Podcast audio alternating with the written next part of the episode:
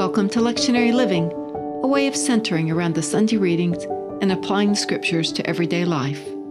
I'm Barbara Lehman, and today I'll talk about the readings for Sunday, February 14th. The story of the Transfiguration is an important one, read every year on the last Sunday before Lent. Featuring Jesus, three disciples, two Old Testament leaders, a voice from a cloud, a mountaintop, and some very strange weather, it's a tribute to all that goes into gaining perspective. An interesting detail is the choice of the Old Testament characters.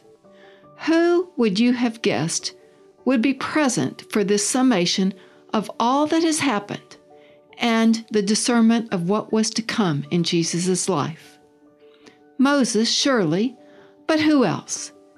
Maybe Abraham, patriarch of the faith, or Joshua, responsible for moving the work of Moses forward? Maybe Isaiah, that great prophet who seemed to anticipate what was ahead. Well, none of the, bu- the above. Instead, the other figure on the mountaintop is Elijah. Elijah was one wild and crazy guy. Hairy, with a leather belt around his waist, he was apt to do the unexpected. First off, he was big on telling the truth, alienating King Ahab and his wife Jezebel. Second, he took huge risks. For instance, when he fled from Ahab in 1 Kings 17, he told the widow he'd taken refuge with to use up all her remaining food to make a meal. The third thing about Elijah is that he could deliver the goods.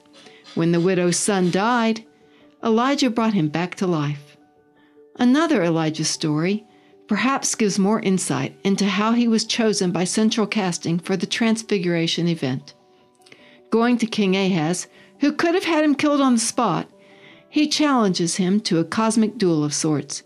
He asks Ahab to assemble everyone on Mount Carmel, people and prophets, both of Yahweh and of Baal and Asherah, the local gods. Once there, he goes to the people and asks one question how long will you go limping with two different opinions? Now, the content of the rest of this story may be unsettling to some.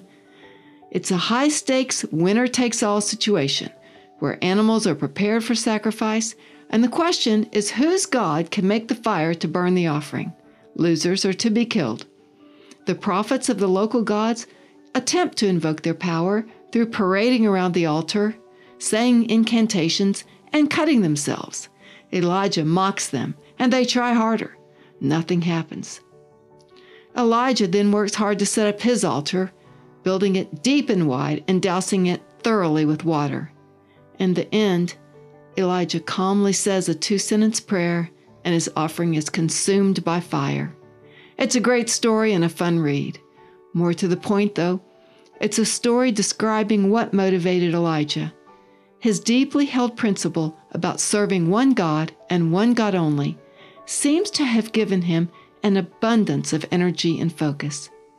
It bothered him, for instance, to hear folks make allusions to the local God who was said to control the rain and the dew. It bothered him that the king had married a woman with ties to these local cults. He saw how the mixed allegiances weakened the people, limping with two different opinions. A moment came in Elijah's life when he lost his momentum. Hiding in a cave, he does not find it, although powerful winds, an earthquake, and a fire rage outside.